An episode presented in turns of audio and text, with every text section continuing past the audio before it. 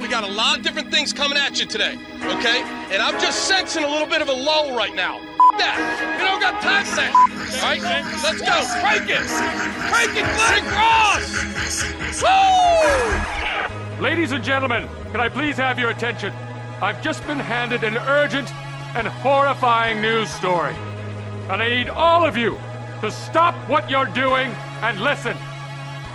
You're listening to Rock Chalk Sports Talk with Derek Johnson and Nick Springer on FM 1017 and 1320 KLWN. Depend on it.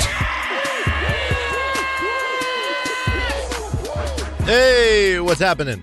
Welcome into another edition of Rock Chalk Sports Talk. I'm Derek Johnson with Nick Springer. We good? Kansas just absolutely bloodbath with North Carolina Central. I said yesterday I thought that uh, Fort Hays State was better than North Carolina Central. That might be the greatest take I've ever had. Yeah, that was very very accurate, as it turns out.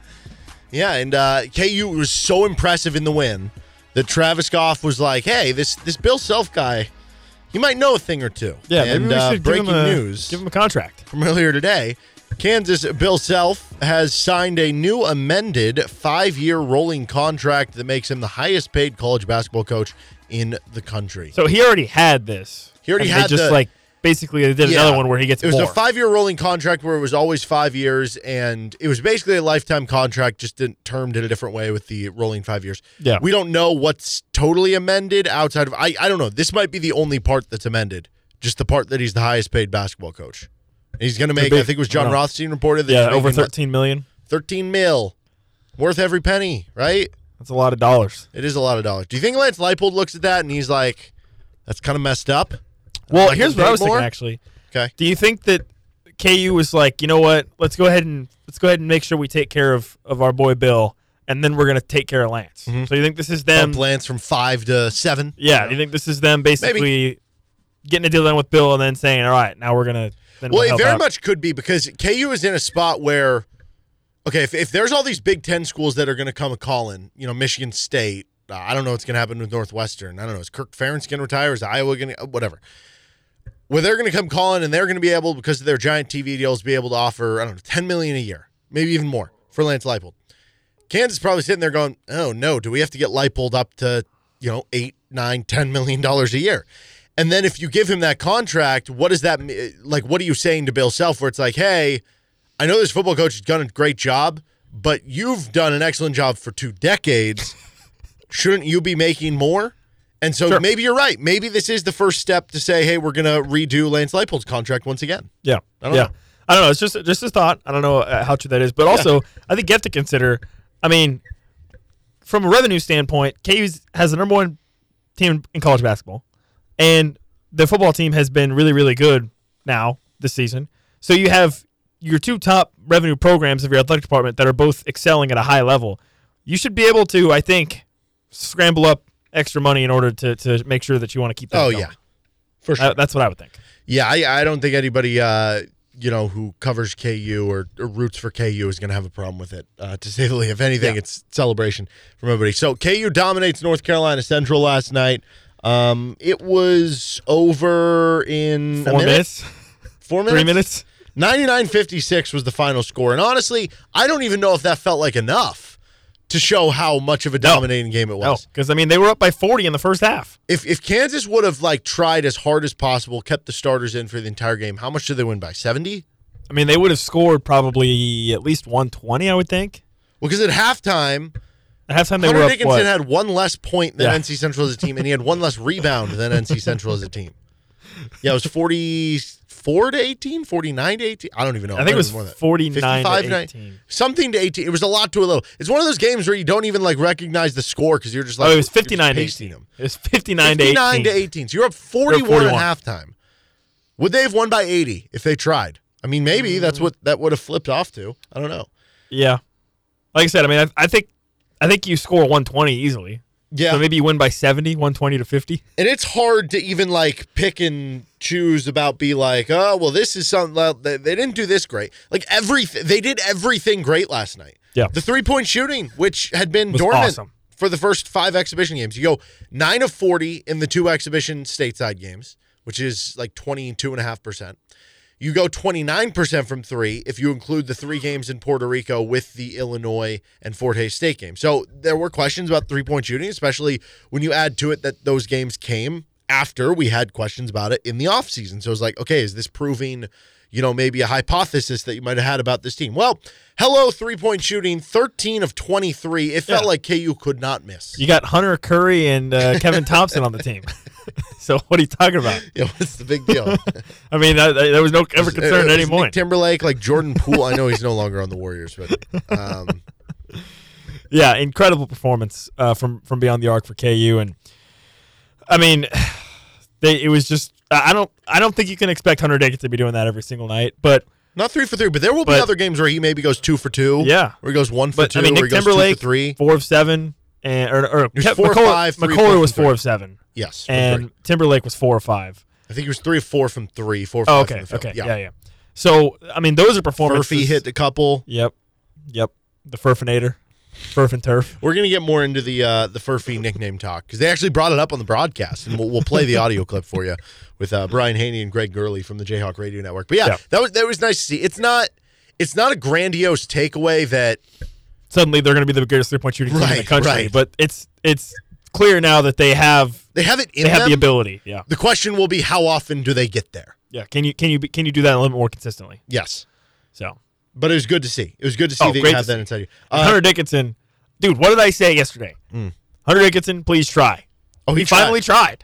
You saw him get all pumped up. He's Yes. yelling to the crowd. Yeah, he was fired up. He up. posted a couple uh, tweets afterwards about like Yeah. how hyped up Allen Fieldhouse was, which Yeah, great atmosphere. I thought it was a great atmosphere. But if he thinks that was a great atmosphere, wait till they like host UConn That's what I'm or. Missouri or, Yeah, or or wait, just- is Missouri in the Sprint Center? I don't even remember anymore. Uh, no, in- Wichita State's in the Okay, well, that's T- right. T-Mobile Center. By Yeah, way. whatever.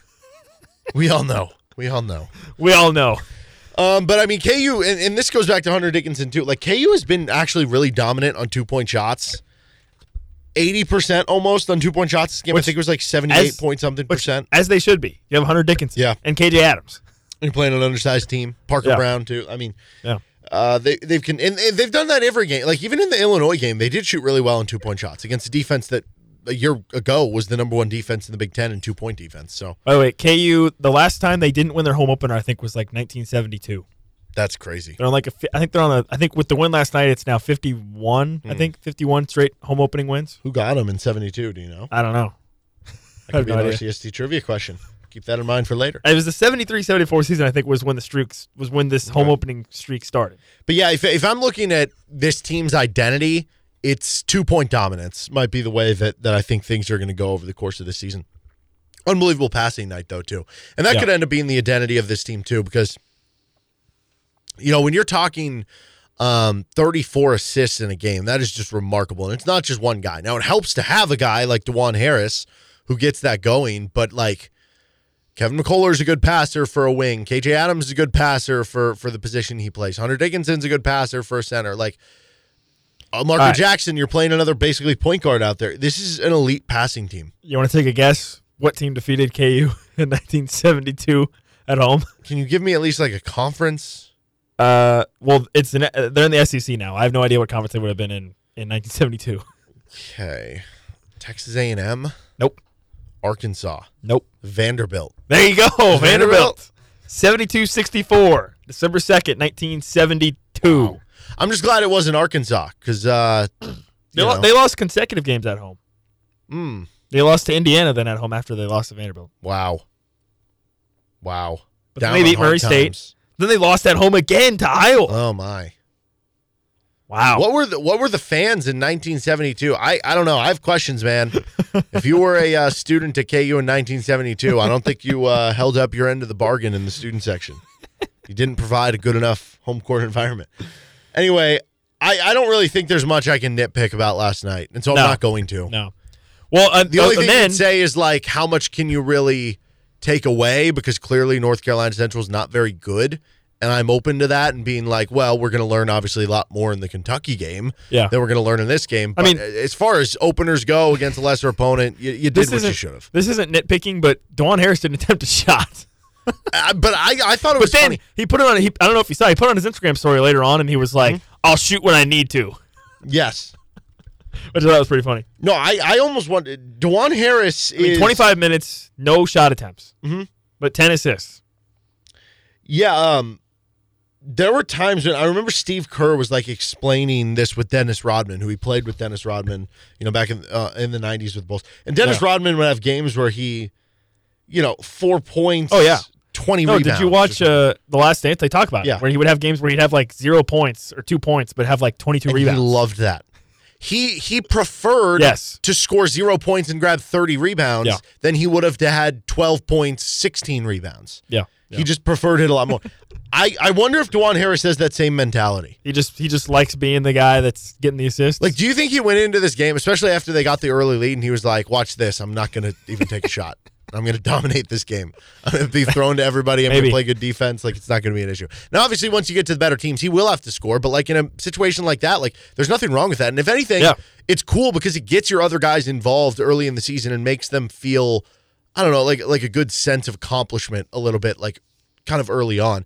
I, I thought it was funny too. We had the player audio with Dajuan, and he was talking about how like when he plays NBA 2K, he like shoots every time.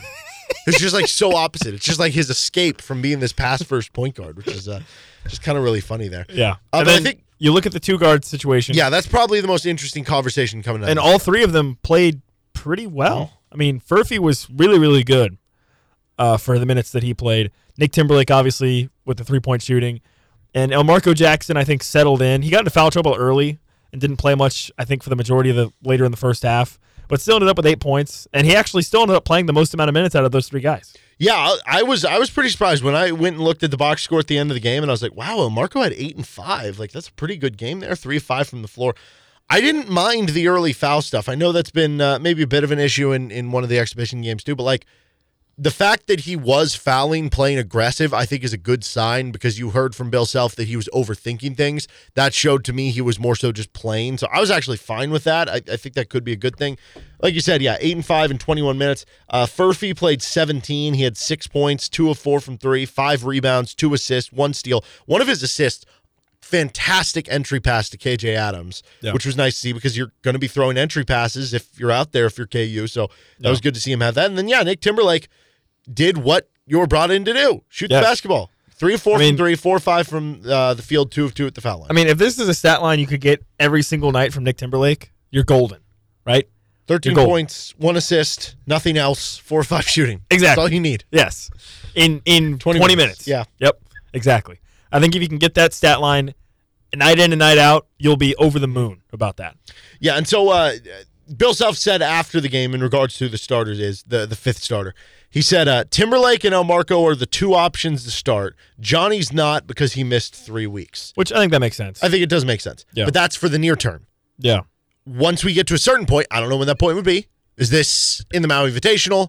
Is this in December? Is this not until we hit conference play? I, I don't know when that would be, but I'll be honest, last night, watching what Johnny Furphy did, I'm kind of highest on him being the fifth starter. Yeah. Well, I think the biggest thing with Furphy was that you think about Elmarko, and he has clearly had some struggles, right, through the first couple of games that he's had to play and, and start and whatnot, even though they were exhibitions, but he's clearly he's clearly had had an adjustment. Furphy didn't even seem to really have any sort of adjustment. He looked pretty natural out there. And so that almost, I mean, I understand he's missed some time, but the fact that he's been able to kind of just slot in and looks pretty comfortable and doesn't seem out of place and doesn't feel like he's trying too hard or, or really looking to make any plays where he's thinking too much, that maybe mitigates the fact that he did miss some time with injury, right? That maybe puts him in a position where he can possibly leapfrog back into that conversation. And, and I I would probably agree with you. I mean, I think at this point, long term, Furphy looks like the guy that maybe might be playing the most out of those three. I mean, uh, you know, we kind of talked about it. Like with Timberlake, even if he is the starter, his he he, he kind of has a hard cap. I feel like on what his maximum amount he's going to be playing. Right, twenty five minutes is probably like the max. So there's going to be opportunities for both Furphy and Elmarko to be playing quite a bit, even if Timberlake is like the de facto starter of that spot. But yeah, I, I agree with you. I think Furphy played really, really well. And and again, to me, what's most impressive is the fact that he kind of hit the ground running. I mean, he has missed some time. Bill Self talked about that, and I, maybe I'm Bill Self. I don't know that he would say this publicly, but I'm sure he had to have been a little bit impressed with the way Furphy got on the floor and and again looked and fit right in pretty easily, right? Uh, now I don't know if that's something he'd come out and say publicly. He probably would maybe not say that right away, but but yeah, I mean he he came out and looked really really good right away, which is really impressive for for uh, for a guy like him coming from you know a bajillion miles away, the Furfinator, Furf and Turf, and Again, uh, and we're gonna that. get into that. Okay, all right, sorry, sorry, sorry. But yeah, no, I I, I think Mm-hmm. Furphy is probably in terms of like actual tangible takeaways from like the game. That's probably the biggest one is the Yeah. fact that he came out, hit the ground running, looked really good, and followed, and, and the fact that he followed it up off after the performance that he had against uh, Fort Hays State. Uh, I think that's that's got to be the most like tangible takeaway. I mean, NC Central was obviously just just not a very good team, you know. And I mean, listen, they have eleven they had eleven new players on their roster. They're probably going to end up being a lot better come this you know March February time time period. But uh, yeah, they were just outclassed and outmatched uh, last night by Kansas. So. You know, I'm not. I'm not going to read into the three point shooting like we said. You know, I'm not going to be like, "Oh, the best three point shooting team in the country." Oh, but Furphy to me is the one thing that stood out the most, where it's like, okay, this dude missed some time, but he came in and looked legit and didn't seem really rattled at all by the atmosphere or by the spotlight and performed at a high level. Right, and it's it's a couple reasons for me why I would come to that conclusion this early on. Obviously, things can can clearly change if if anybody you know starts hitting the ground running, and it's not a knock on any player. And also, no, like no, again, as we have these conversations and be like, well, I think this guy should start over this guy, or I think you know this guy should be higher on the pecking order than that guy. It still is with the understanding of like, okay, but both are going to have to play 15, 20, 25 minutes. exactly. You know what I mean? At worst case, the uh, the third guy out of these three that we're talking about, Timberlake, Elmarko, and and Furphy. Yeah, worst case, 15? the third guy's playing like 13? 14. Yeah, exactly. t- 12 to 14 minutes a game. Right. So there's a role for all three of these guys. The reason I, I feel like Furphy is is kind of the answer there. And again, I I understand the Bill Self thing about taking more time and if it's not him starting for another month, I, I get that. I'm just saying in the long term, like Well, eventually. listen, who's to we'll say get that he couldn't get have a shin splints come back if you try to Sure, push that him could too happen much? too. I don't know. But when you look at those three players, so if, if you're ranking the best three point shooter, Timberlake's one, Furphy's two, Elmarko Jackson is three. Well, three point shooting is really important for that other spot when, Mm-hmm. when you look at what KU is doing. Um, so, you know, you, you keep that in mind. I think Furphy's a much better defender than Timberlake. I think if you're going based off defense, it just kind of depends what you're defending. Like with Elmarko, he might end up being a better like guard defender. With Furphy, he might be better. I don't know of a wing defender just because the size Yeah. difference, and with Elmarko, the So if you're stuff- playing a team with two small guards, Maybe Elmarko Marco. might make, make make more sense. But see, the beauty of having Furphy defensively is that you throw out a lineup where you have Dajuan Harris, Big 12 Defensive Player of the Year, and then you go 6'6, 6'7, 6'9, 7'2. And having that type of height and athleticism, and I mean Furphy would be your second tallest player on the floor. He's essentially in there, even though he's he's almost like a starting three slash four man, if anything. And I think Yeah. that could be very beneficial. Gives you another rebounder out there. He has been a good passer. Elmarko's more of the traditional point guard type passer, where he does it with the ball in his hand. Furphy is more of a connective type passer, reading ahead on a play. Again, that that uh, entry pass to KJ Adams was fantastic. he also um, had, he also had a really nice extra pass to one of Hunter Dickinson's Yes. Uh, one of Hunter Dickinson's three point shots. And so, so the reason that I'm I'm kind of early on, I don't know, putting my stake, I guess, in, in the Johnny Furphy starting bandwagon or whatever. I think Elmarko Jackson has the higher potential. Like if you're looking at between, if I'm just going to narrow this to Elmarko versus Furphy, Elmarko Jackson has the higher potential to be the star of a team. I think Elmarko Jackson has the higher potential to be a you know future All American at Kansas, right? But I think Johnny Furphy has a higher potential to be a good supporting starter. And when you look at this year's team, they're not going to ask Elmarko Jackson to play like an All American. They're asking the fifth starter to be connective piece, hit some threes, play good defense. And when you look at those things, again, Elmarko still should play 15, 20, 25 minutes per game. And I like Elmarko Jackson. I'm high on what he's going to eventually become at Kansas. But I think for this specific role, I think Furphy, to me, is the go to option as the starter. Well, let's put it this way. I mean, would it shock you at all if Elmarko Jackson just exploded in a game and, and Nope. was going crazy? Not one bit. Nope, it wouldn't surprise you at all. But uh, uh, you're right. I think maybe from the more support standpoint, Furphy might be a little bit better of a fit long term. But I think Elmarko Jackson, as you said, definitely is going to have a role. And and listen, there there might be some games where teams are going to be doubling, tripling Hunter Dickinson, and you need somebody to to be explosive to create something, and that's where Elmarko would be the perfect guy for that situation, right? So there, there's definitely going to be games where I think he's going to be important to to the KU offense, but. Uh, yeah, I mean Furphy again. I think just was really impressive overall. He's Nick Springer. I'm Derek Johnson. We'll see if KU can uh, do it again on Friday against Manhattan. That one 5:30 and uh, tip off at seven. We'll hear from Bill Self tonight after the show for Hawk Talk six to seven here on KLWN and our sister station 105.9 Kiss. With uh, Nick Springer, Derek Johnson, Matt Tait joins us in about 15 minutes. Rock Chalk Pick a Hawk recap next. Half past three, you're listening to Rock Chalk Sports Talk on KLWN. Matt Tait of R1S1Sports.com is going to join us coming up in about 10 minutes from right now. We've got Kevin Flaherty joining the show at 440 later on. We also have our uh, NFL Week 9 recap. We're going to get to a bunch of player audio uh, from Hunter Dickinson, Nick Timberlake, Bill Self throughout the show. And we've got our KU Heroes and Villains segment, which we're going to do a combo for KU football and KU basketball coming up in the uh, top of the 5 o'clock hour for that. So, Rock Chalk Pick a Hawk last night. Um, a reminder on our rules: you get one point for every point, two for every rebound and assist, three for blocks and steals, and you lose one for every minute played. Nick had the first pick. He took Hunter Dickinson. Turns out pick. that was a good pick. Good pick. He- Great pick. I mean, he- this is crazy. 21 points, eight rebounds, five assists, one steal, two blocks. That in itself is not crazy. It's a really good stat line, but it's almost something you expect because of, of the hype with Hunter Dickinson. But Yeah. he goes eight of nine as well, three of three from three. What's even what the crazy part to me is that he did all that in 24 minutes. Well, dude, he had like 15 points in the first five minutes of the game. Could not be stopped. Was insane. So he gave you 32 pick a hawk points. Sheesh. You got six from KJ Adams, who Okay. had 12, 5, and 2 on six of eight. He only played 23 minutes.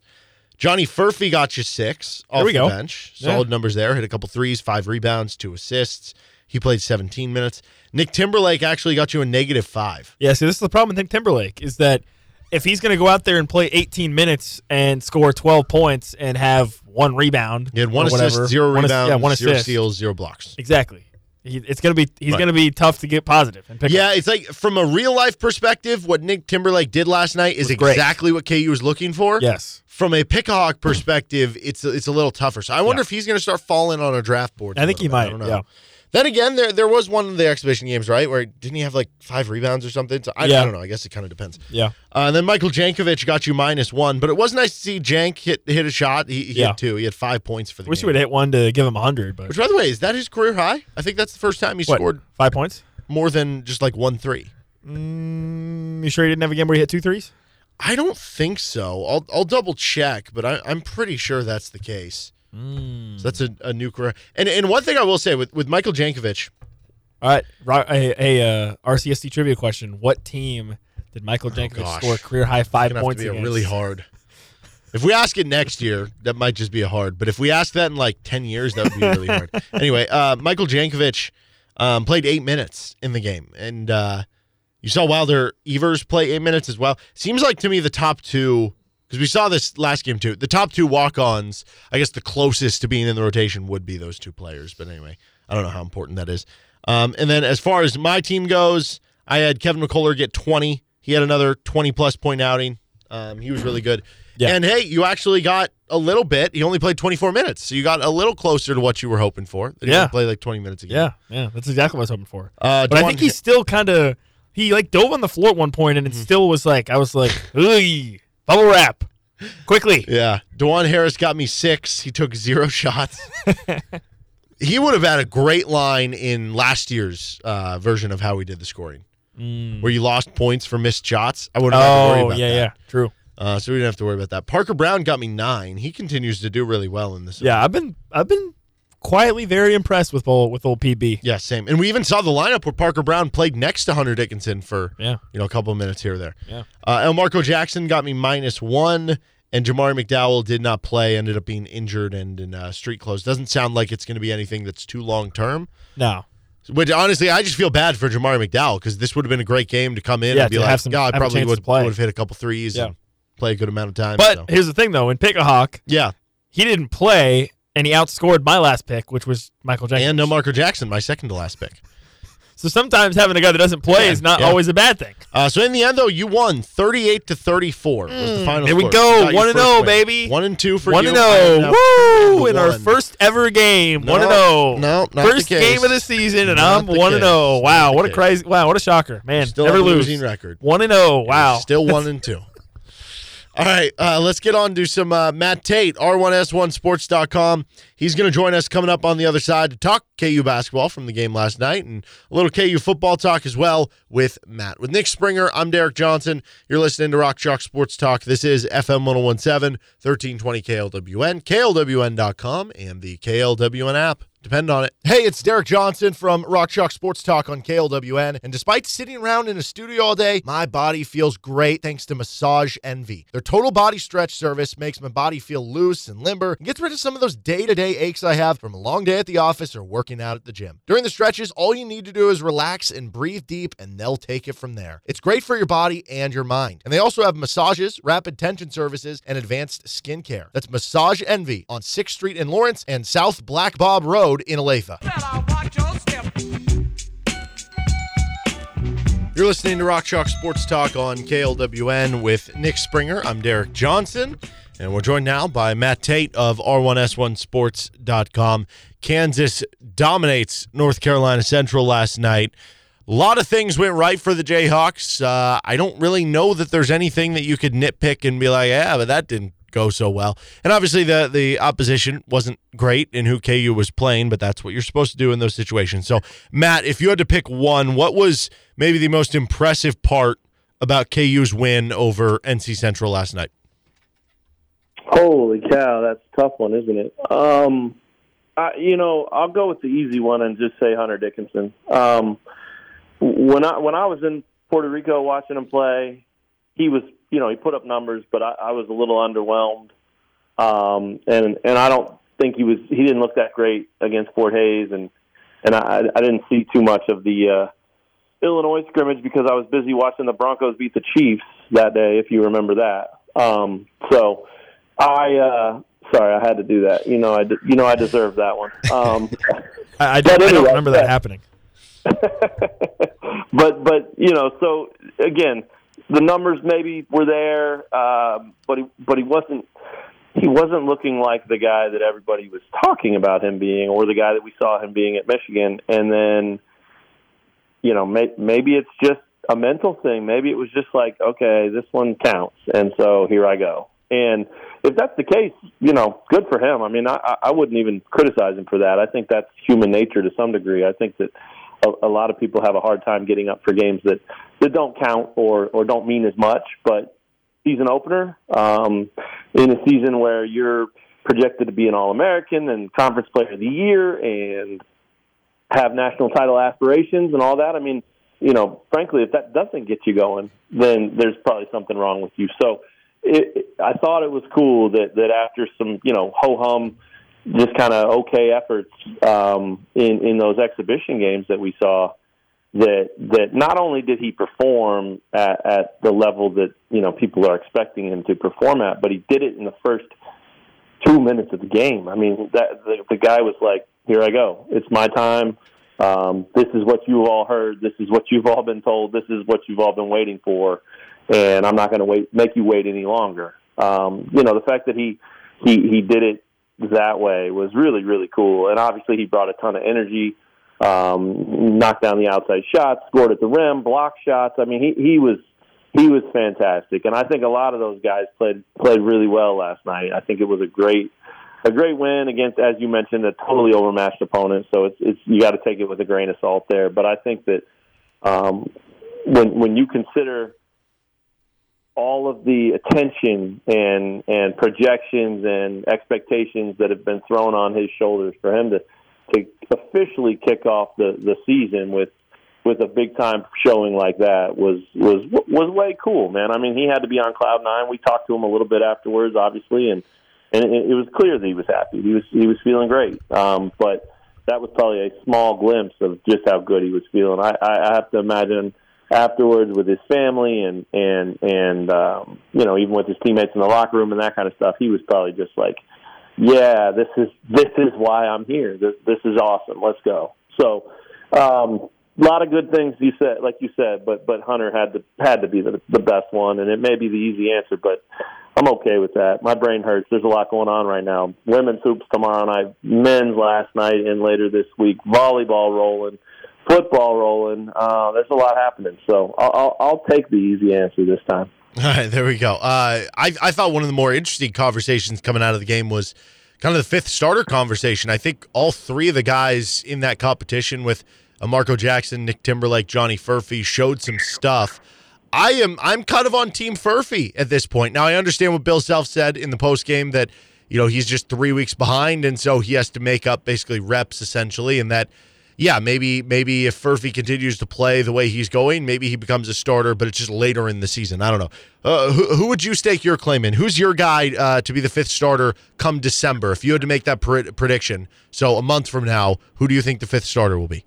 I'm with you, man. We can make shirts if you want. I, I, uh, I'm in. I, I think um, there's a lot to like about Elmarko. Um, but if you were nitpicking like you talked about last night, he had five assists and just one turnover, so that was that was good. You you like to see that. But he also fouled three times in eight minutes and had to sit a lot of the first half. And um, my God, man, the poor guy. You know, self talk about how he's in his own head and thinking a little too much. And and then there was a moment I don't know if you saw it, but but a moment where he he even got his foot tangled up with the official in front of the North Carolina Central bench and and he stayed in and he was fine, but it definitely rolled it a little bit and he tweaked it. And you know like one of those when it rains it pours kind of moments for him I thought. Um but but it was cool to see him stay in and play through it and then and then put up some numbers like he did the five assists and and one turnover. You take that from him every game no matter what else he does. So I, I like I like his game. I like his his role. I like how he fits. And and I and I like how Timberlake fits too. I think he's a you know knockdown shooter who who can do other things, but you won't ask him to do much more than that. And and I think he's okay with that, and I think it fits the the role that it needs to fill.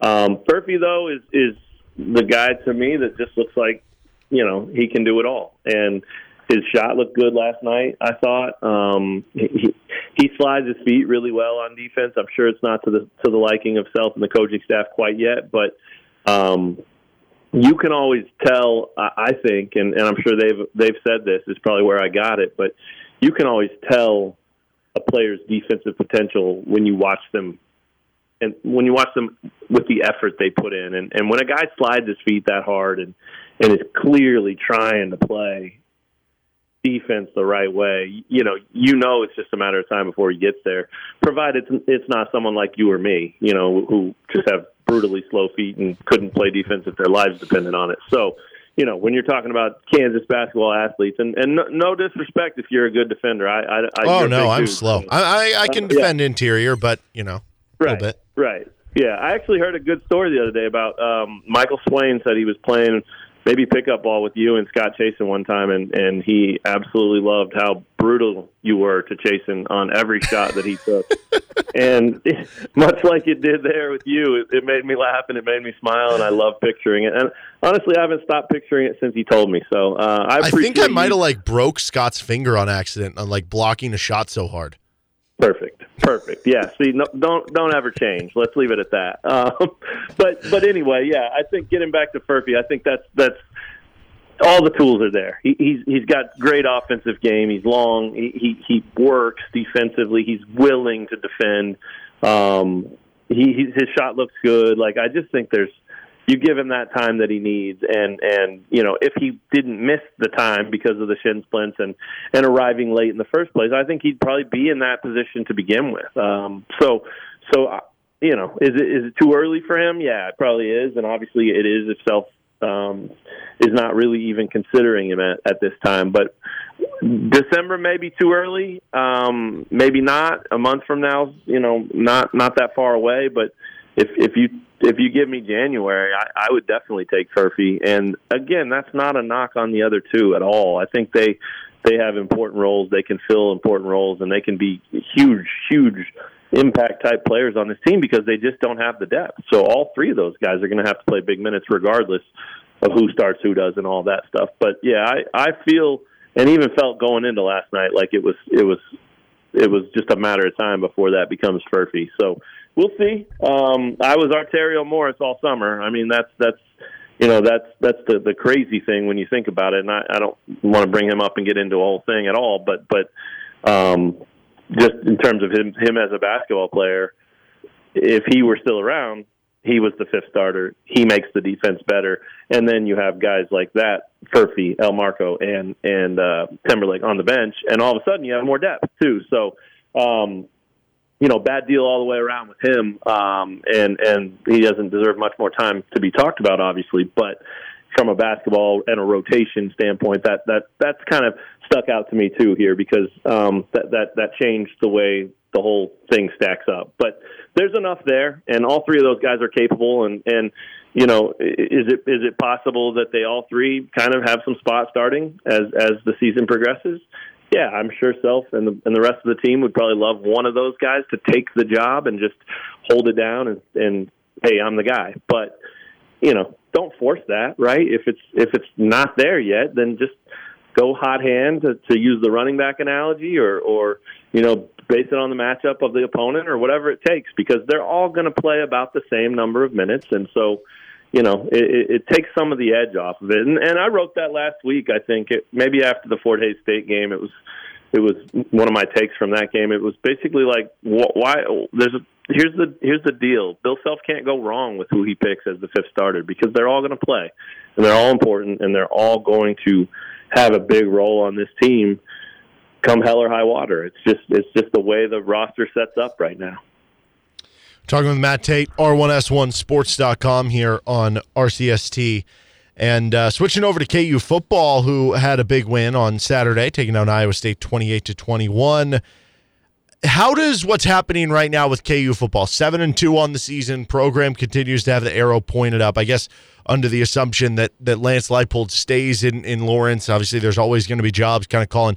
How, how does what's happening right now this year with the way the Big 12 is going to look moving forward? How does it affect how you kind of view this program and what they can be year in year out uh, in the Lance Leipold era?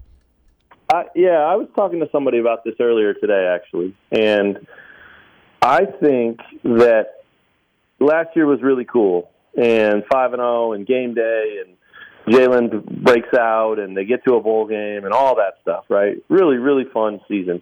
But they also had a stretch where it wasn't so fun. You know, after five and zero, oh, they they lost what uh, seven of their last eight games, and and that's not much fun, right? And so there there was clearly, clearly, still a lot of work to be done.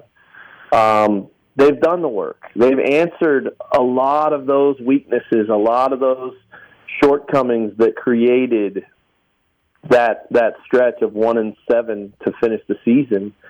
And I think I think part of it is is just experience and, and maturity and just you know another year older, wiser, stronger, all that stuff. But I think the other part of the, the, the equation is it just is another year for for that culture to just take a stranglehold on what's happening at that program and and all of a sudden man you're you're looking at a program that these things they're doing like the, what was the Iowa State line um were they was Iowa yeah they they were favored by I think two two and a half.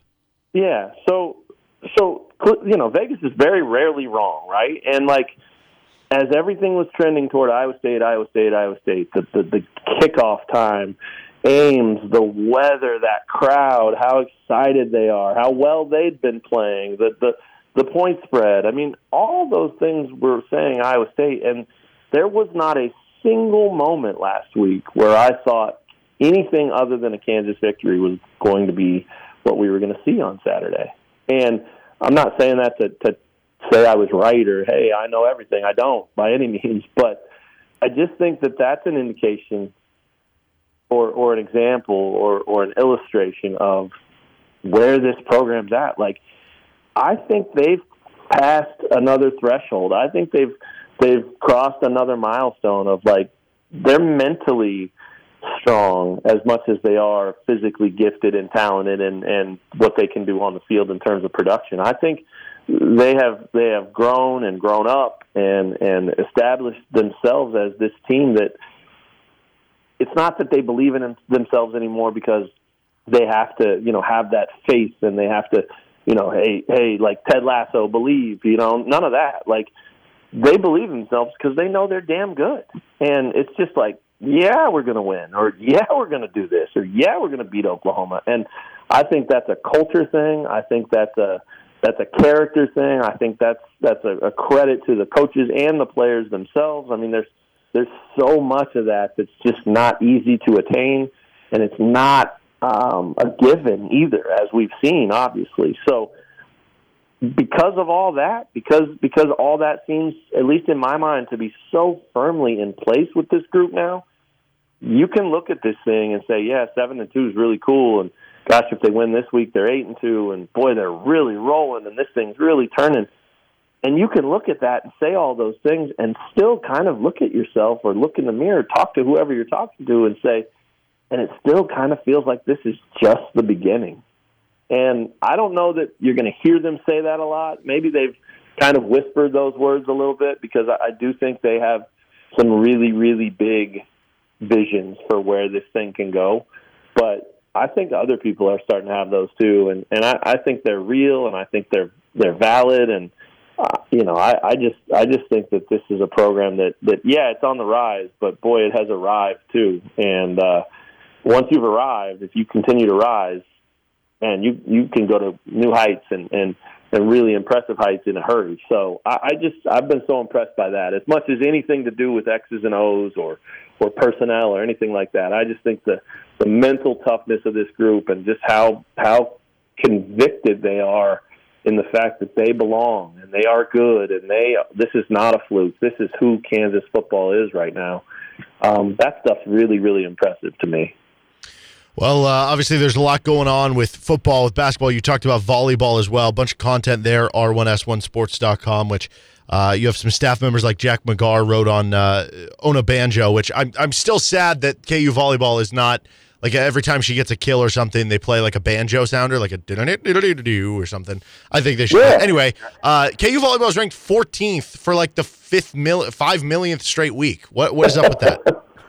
Yeah, it's it's it's one of those things that's driving me crazy too because they're on a roll, man, and they're in the, one of the best conferences in in in the country, and you'd like to think that what they're doing could bump them up a spot, you know. Um, but you know, I, I think that in in a lot of ways, it's probably serving as its own sense of motivation. I know for sure, just like the football program, and and just like you know anyone uh, in those those shoes, like they don't really care about the rankings, right? Like maybe they'll use it as a little bit of motivation. Maybe they do notice it, but it's not like it affects you know their minds or how they're playing or what they eat or if they eat or anything like that. So I don't think they're too worried about it. If anything else, um, I think they kind of love that that there's still you know work to be done to prove to people how good they are. But they are really really good. The, the win over K State last weekend both the Friday night five set thriller and then of course following that up with the sweep.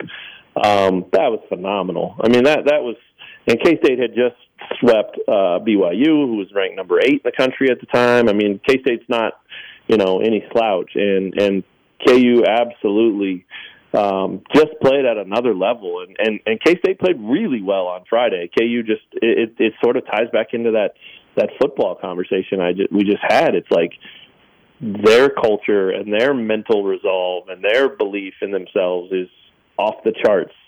And so they were down 19-11 in that second set against K-State and you know, they're basically like until you have 25, we know we can still win. And that's not the case for for a lot of teams. A lot of teams are are dead when it's 19-11 or 17-10 or whatever. It's already over. They're already thinking third set or next set or whatever. But man, you could just see it in these the way these girls played. Like they were like they got to 1912 and 1913, and then you you were like, okay, man, they think they can still win this set, and they didn't give an inch, man. So. Um, yeah, they're fine. They they they deserve to be ranked higher, but they they also you know are, are fine with proving that and and continuing to prove it. And this is a big weekend at Iowa State too. So um, yeah, I just was, you know, I was at Iowa State last weekend for the football game, and so I, I missed the, the the volleyball stuff. I obviously watched it on ESPN Plus, but but I wasn't able to attend. So, um, having seen what they did um, in, in that match, I just decided and you know really had a couple of conversations to make sure it was cool with with my my company and the site and everybody else that's involved in this but we we decided it's volleyball appreciation week at r1s1sports.com and so uh, my plan and and it's you know two days two for two so far but to have uh, at least at least one new volleyball story every day this week, and and give them the love they deserve. Uh, we've been doing it all year. There's a ton of volleyball content on the site. I I was just telling Nick too that I kind of end every Tuesday with you talking about volleyball. It seems like, and here we are again.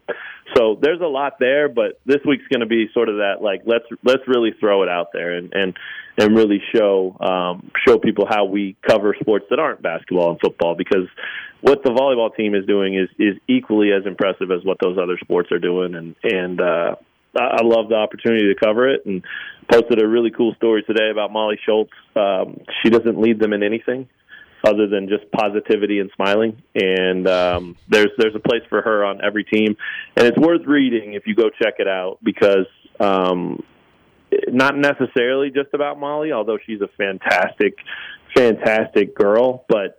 Um, it's worth reading because of what her her teammates said about her. These these these quotes that her teammates gave me about her were just mind blowing. I mean, such such kind things that they said about her, and and and they nailed it. They hit her on the head, and um, so that's up there now. Um, Onabanjo is is up there too. The story you mentioned by Jack. Um, that was that was great. Um, I, I've got some plans for a Caroline Bien story, uh, Reagan Cooper update. Uh, we gave a little bit of a an, an overview of where they're at in terms of their goal of hosting an NCAA tournament action. So that's on there right now. And then I've also got something planned on Katie Dalton, um, another just super nice, super talented, super underrated type of player. So um, there'll be a ton of volleyball stuff up all week, and then of course was at the men's game last night. There's there's a bunch of stuff from that. We'll be at the women's game tomorrow night when they open their season, and there will be a bunch of stuff from that too. So tis the season, man. I need to go um, ice my fingers. I guess that's that's the sports writer injury, other than not sleeping ever. But yeah, the the icing of the fingers is critical. So I will do that. But it's a it's a fun time because there's so much to write about and. You know, Travis Goff and company should should just be on cloud nine uh, with with how well this department is performing across the board right now. It's it's absolutely incredible how on fire KU athletics is right now. All right. Well, as uh, Ben Stiller once said in the famous movie Happy Gilmore, your fingers hurt. Well, now your back's going to hurt because you pulled landscaping duty. Matt, thank you so much for the time as always, man. And uh, check everything out, r1s1sports.com. Have a great rest of your week. Thanks, man. That's a beautiful ending. I almost don't ever want to come on with you again because I don't think you'll ever be able to top that. But take that as a challenge, and, and I'll do the same. There we go. Again, Matt Tait, r1s1sports.com, joining us here on RCST. One hour down, two to go. More Rock Chalk Sports Talk after this timeout. Four o'clock hour. This is RCST on KLWN. Kevin Flaherty is going to join the show in about 35 minutes to talk some more KU football, KU basketball, Big 12 with Kevin coming up later in the show. We'll get to our KU football, KU basketball heroes and villains segment. Right now, though, it's time for our NFL Week 9 recap. Did you know we're halfway through the NFL season? That's sad. It is sad. Makes me sad. It makes me sad. It means man. we're way past the halfway point of the college season. we only have three games left. That's crazy. I mean, that's sad. It's going to be gone before you know I mean, that is that's like devastatingly sad. Yeah, I mean, that's horrible. that is. What was your biggest surprise besides it being Week 9 already? Uh, I think the biggest surprise, I mean, Josh Dobbs, man, getting traded, coming in, and just going crazy. They're like practicing on the sidelines, Yeah. cadence and That was taking awesome. snaps. Uh, I did not expect the Ravens to just demolish the Seahawks. That was a big surprise. I guess in hindsight, I should have expected the Raiders to beat up on the Giants, but I didn't, so I'll put that in there. But I don't know, man. Josh Dobbs. It's a fun one. I've been very impressed with how good he is. I'll say uh, how good CJ Stroud is. Stroud threw for 470 in the air, I think five touchdowns. Six touchdowns, I believe. Six touchdowns. And the Bucks Oh, wait. scored. Only, it's only five. Only five. Okay, the Bucks scored late to go up 37-33. The Texans had the ball with under a minute to go. He quickly drives them down there. They get a touchdown. They end up winning 39-37. It's it's like to a point where he's not just impressing as, "Oh, he's a really good rookie quarterback," and "Oh, he's a rookie quarterback that's showing flashes and is going to be really good." He might already be a top 10 quarterback. And of course, he's in the AFC. I know. So annoying. It is really annoying. Meanwhile, Bryce Young goes to the NFC and stinks. What's up with that? I NFC still have is high where quarterbacks Bryce go Young, to but yeah, bad. CJ Stroud definitely looks looks better. Yeah, I mean, NFC is where quarterbacks go to be bad. It's going to be crazy. You're going to be able to probably go into some years, maybe even this year, where like the best quarterbacks who are not in the playoffs might all be like better than the best quarterbacks in the playoffs in the NFC, minus Yes. like Jalen Hurts. You know, yes. it's crazy. So CJ Stroud is awesome. He's really, really good. I don't know where I would rank him necessarily if I was like putting everything out. There still is in the back of your mind, like, ah, he's going to trip up eventually. He's a rookie. Could be, yeah. But like he's he's been awesome. He's been really really good. Uh, what's been your big? What was your uh, biggest disappointment in Week Nine? Yeah, I mentioned it with the Ravens. I mean, I just thought the Seahawks would not suck. So that was a pretty big disappointment, I think. Uh, what about this? I, I mean, the Chiefs defense was great, but Dolphins offense with and Tua, Mm. is that a big disappointment, you think? A little bit. I put that in there. Uh, also, the Rams. I know they didn't have Matt Stafford, but they just looked inept. I mean, they just looked so pitiful. Yeah, that was kind of sad. Uh Jets last night. That would be a big disappointment. But that I expected that. You expected them to lose that bad and I- Zach Wilson to look that bad again? Zach Wilson has quickly faded from there was that luster he kind of gathered from Yeah, dude, he was elite Chiefs game? the Chiefs. and then it was like the next like game or two is like okay, He was like, well he's still kind of riding off bad. that. yeah. I mean Giants game, I don't know, 240 touchdown, no picks, 47% completion rate. Hey, the stats don't look that bad against the Chargers. 263, no touchdowns, no picks, 67% completion rate. But like he just wasn't really doing anything to to process winning. And the Jets offense was bad. Um, the defense couldn't even get it going. You give up have you, you know, seen uh, 30 to the Have you Chargers. seen some of the conspiracy theories that have been popping up? No. So the, the one that I saw was that Aaron Rodgers faked the injury, the Achilles injury, in order to ensure that the Packers would not get that first round pick. Mm. Because like I, it was like a part of the trade, I think, or something.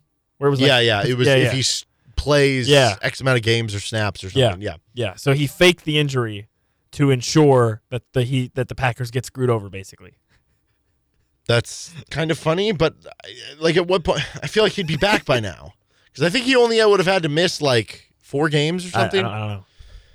I don't know. Jets uh, big disappointment. Honestly, I would throw the Chiefs offense up there, and this may be more of like a season long thing. Chiefs offense has not been good. I don't care. They're seven and two. They're gonna be fine. Yeah, but it's still disappointing. The offense. Sure. I mean, overall, Okay, yes, fine. but offensively, uh, what is their best ho hum win? Best ho hum win. Uh, I, the Browns. I mean, do people even realize the Browns and the Cardinals played? Because I didn't until I looked at the score. I don't remember that game coming up on like red zone very often. Well, that's because one of the teams didn't score a single true. point. That helps. So that there wasn't any reason for them to put it in the red zone. Uh, yeah, Browns win 27-0 over the Cardinals. I mean, just, ju- I think that that is the uh, epitome of of of a ho hum there. Uh, also, I'll just throw this one out there. This the Steelers went over the Titans on Thursday night. That game vanished from mem- my memory. It was gone. Not just because it's Thursday. But also, it's because who cares about the Steelers and the Titans? So I put that in there. Okay, that's fair. I'm gonna go with the the Raiders. Uh, the Raiders fire their coach Josh McDaniels. Giants bad, but like you know, you you win thirty to six, kind of in the same vein as the Browns Cardinals, where it's like kind of forgotten. Yeah, but the thing about the Browns Cardinals is like that was expected. The Raiders win was not expected. I don't think. I know, but I still think it was so ho hum. Like it's what if they won thirty to six with Daniel Jones in there, then it wouldn't be ho hum.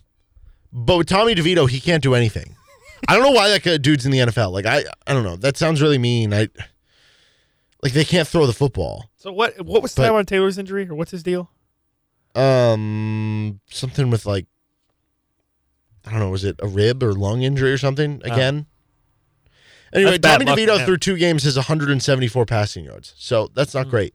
Yeah. Uh, but I thought that was a good ho hum win for them. And Antonio Pierce did a good job as the head coach, I guess, right away. Seemed like they were more happy, celebratory. I still don't think, like, the roster, they're. No, it was it was clear that that team hated Yes. Josh McDaniels. And it's like, okay, the boost they're going to get from that will probably be immediate. Long term, the roster's probably not good enough for them to, you know, compete for a playoff spot or anything. But They're they're sneaky four and five. Yeah, can they get to seven wins? They're you know, sneaky four and maybe. five.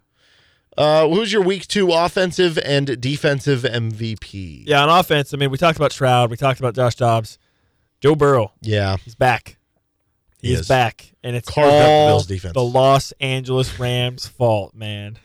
The Los Angeles Rams are the reason why we have to deal Dude, with the Joe Rams Burrow are right so now. bad. You cannot blame them for not winning a game. They had they had them. They had the Bengals. They had them. They had them. Bengals lose that game, they're done. They're toast. They're cooked. So they, they'd be fine. No, They'd they would have be been four cooked. and four right now. They would have been cooked. They'd be cooked. It's ridiculous. Yeah, I mean Stroud's the obvious answer. Just to give somebody else, I'll, I'll throw Keaton Mitchell, running back for the Ravens. He had nine carries for 138 yards and a touchdown as they absolutely blasted the uh, Seattle Seahawks. Defensively, I think there's some good picks out there. I don't know, Paulson Adebo. He had uh, seven tackles, two interceptions, and a forced fumble for the Saints against the game. Bears.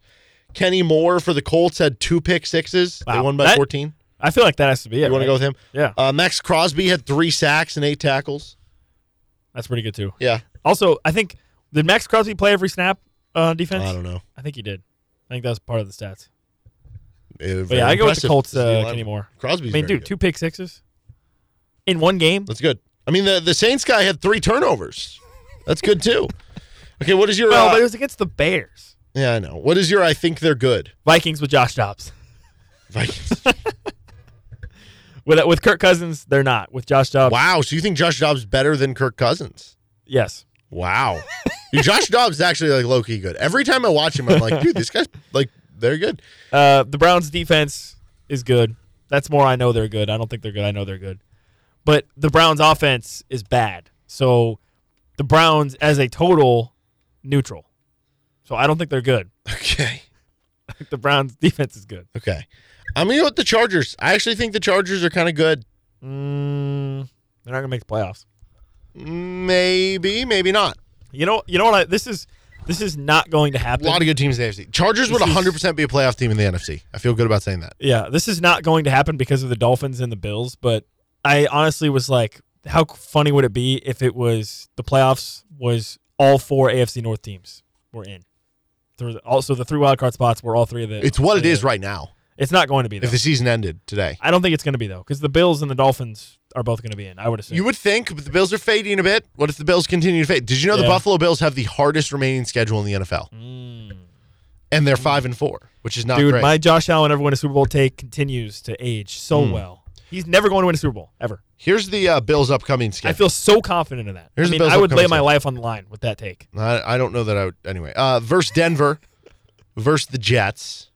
So Okay, those are two two they could win. You know. That doesn't sound like a very hard schedule to me. Well, just wait. At Philadelphia, L. at Kansas City. L. Well, they'll beat the Chiefs. That's just their Super Bowl every year. Uh, versus Dallas, L. Well, maybe. at the Chargers. That could be a playoff Mm, game. That could winner of that makes the playoffs. Uh, maybe. Versus the Patriots win, and then at Miami. I don't know. I just I I think they'll be in the playoffs.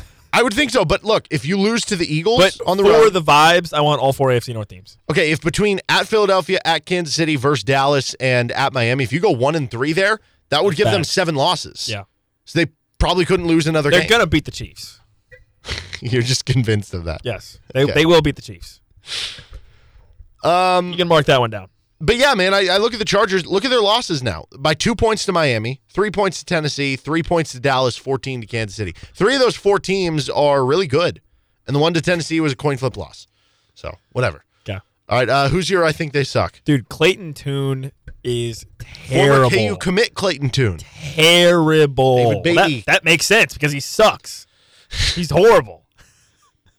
that dude is so bad. Brother, He had 60 58 yards. He got sacked 62, 100,000 times. 62 passing yards, zero touchdowns, two interceptions. He had a 1.3 QBR, which is one of the lowest ever. By the way, I mean, did you know who has the record for the lowest QBR ever in a game? I mean, this stat only goes back like 10, 15 years, but mm, Is it a Chiefs, Chiefs quarterback? no. Okay. It's Peyton Manning. Ah. So Peyton Manning, as great as he was, he has the lowest QBR game ever because it was when it was his last season. Well, he didn't have a neck. That that certainly would help. My I think they suck is the Saints. You think the Saints suck? I do. Now the Saints might actually end up making the playoffs, but that's more of a product of the NFC South being just bad. What are the Saints sitting at? Is it four and four, four and five? Four and five, I believe. They're five and four. Oh, they're five and four. So winning record, winning the division. I still think they suck. Here, here's who they've beaten this year: Titans by a point, at the Panthers by three, at the Patriots, at the Colts and versus the Bears now. Wow. Those That are not good fraudulent wins. five wins. That's a fraudulent five wins. On That top of that, they only beat the Bears by seven. They were plus five in turnovers against Chicago, and they only won by seven. Here's the take: Give me Josh Uh. Dobbs over Derek Carr. good take. Okay, you like great, that? great take. Okay. Uh, what is your top three, bottom three? Top three is Chiefs, Chiefs, and Chiefs. Bottom three is oh god, A lot of Bears, bad teams developing. Bears, Panther. Well, no, Bears, Giants, Panthers. Okay. Bears, Giants, Panthers. So I'm gonna go Baltimore number one. I mean, they're Okay. blasting good teams. They are okay, but let me let me ask you this: Best defense in the NFL. Do the do the Baltimore Ravens scare you in the playoffs? Yes. My answer is no.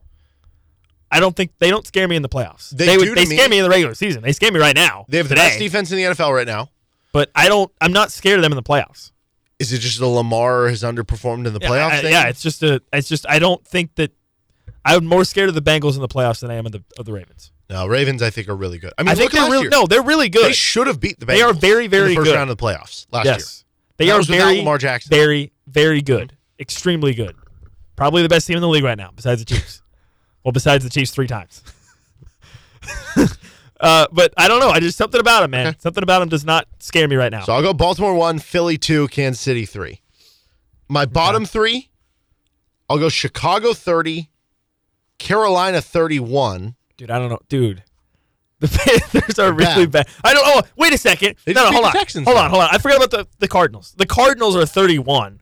Here's why I didn't put No, the no, no, no. Hang on. I want to redo mine. Or why I'm not going to. I'm redoing mine. Okay. I'm redoing mine to. There's also the Patriots Cardinals- are bad. Oh, okay. okay. I'm redoing mine to Giants, Cardinals, Panthers. Okay. So Giants are 30, Panther or Cardinals 31, Panther 32. I'm going Chicago 30, Carolina 31, New York Giants with Tommy DeFito at quarterback are 32. When he is their quarterback, they're the worst team in the NFL. now, if it's Daniel Jones, they move up a couple spots. If it's Tyrod Taylor, they move up like 10 spots. Yeah, yeah. Well, Here's the reason I don't have go Arizona 10 in the bottom spots. three anymore. Kyler Murray's back this week. I don't think Okay, with well, Kyler Murray, they're As of right now, with Kyler Murray having not played a game yet, they're in the bottom three. three. All right, that's our NFL Week Nine recap. 100%. He's I mean, Nick Springer. those boys are bad. They are bad. I'm Derek Johnson. You're listening to Rock Chalk Sports Talk on KLWN. Kevin Flaherty joins the show in about 20 minutes from right now. Coming up next, we're going to get to some uh, post game audio and a little Johnny Furphy nickname talk on KLWN. Depend on it.